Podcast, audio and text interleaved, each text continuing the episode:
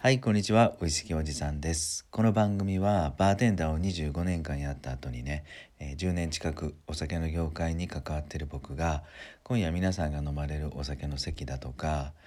えー会社なんかでのちょっとした雑談の時なんかに少し盛り上がりそうなウイスキーや洋酒の小ネタを発信していく番組です。よかったら10分ほどお付き合いください。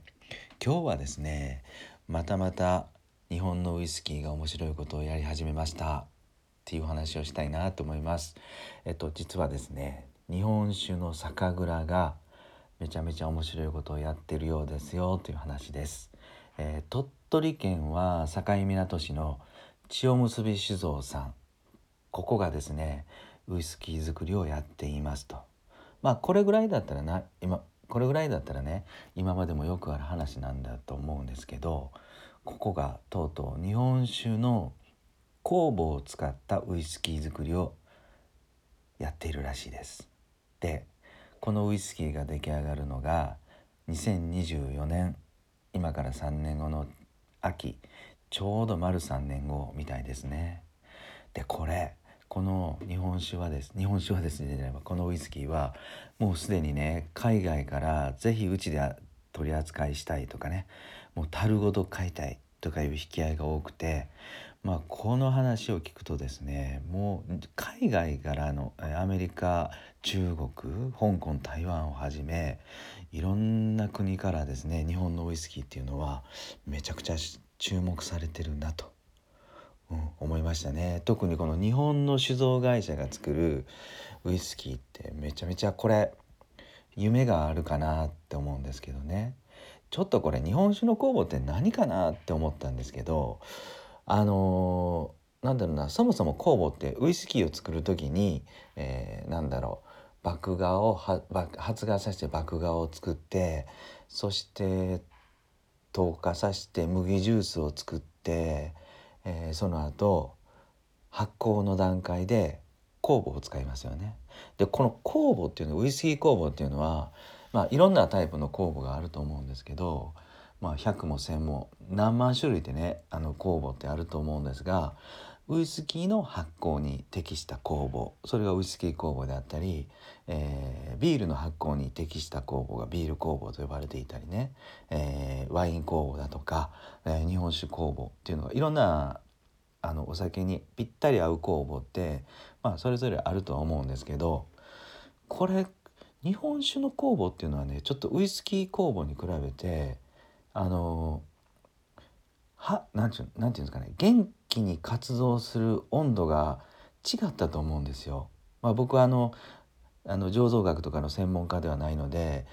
えーうる覚えなんですけどビール酵母がかなり温度が高く高かったのかな。うん、で日本酒の酵母ってあの活性化するのがかなり温度が低かったと思うんですね。結構ね同じ酵母でも違うと思うんですよ。でそんな酵母をうまくこの麦、うん、糖化した麦汁に日本酒麦汁に日本酒酵母を入れて、えーどんな美味しいウイスキーができるのか、まあ、これってやっぱり日本酒の酵母の使い方は、えー日本酒の酒蔵しかできないですもんね。うん、じゃあとにかくこれ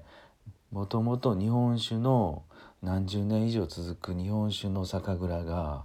ウイスキー作るとこうなるよっていうのが3年後にはねいや楽しめるって思うとねやっぱ今日もねワクワクしていますと。でこれえー、と鳥取県のね境港の千代結び酒造っていうところが作るらしいです。いや作るらしい作ってるらしいです。はい。ねあの樽もですねここはこだわってて今水ならとかね桜とかねいろんな樽で、えー熟成してるらしいですよ。うん、で多分これね売り値っていうか3年後、えーシングルカスクとかも1万2,000円ぐらいっていうんでえっ、とそんなに今日本酒が盛り上がってる日本酒の値段に日本酒じゃないわ、えージャパニーズウイスキーに比べたらそんなに高くないなっていうイメージがあります。うん、もはやあのもうこの時期で2021年の秋の時時点でねあの3年後がめちゃくちゃ楽しみになりましたと。はいえっと日本の酒蔵が日本酒酵母を使った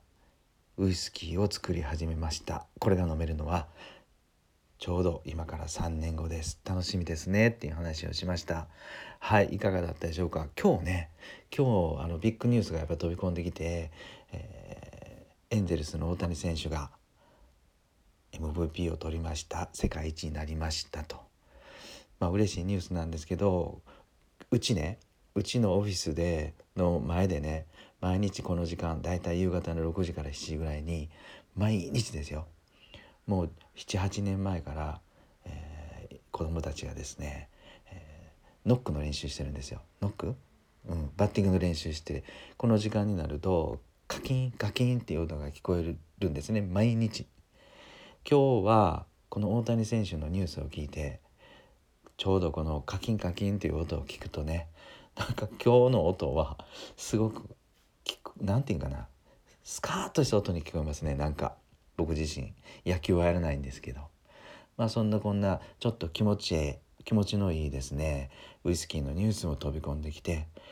大谷選手のニュースも感じながらあの目の前で子供たちがカキンカキンってね野球の練習してるのを聞きながら今日はそんな感じで締めたいと思います。はい。この番組はピンチの社長の駆け込み寺ご機嫌会の提供でお送りしました。いかがだったでしょうか？今日も皆さん最後まで聞いていただいて本当にありがとうございます。それでは皆さん素敵な夜をお過ごしくださいね。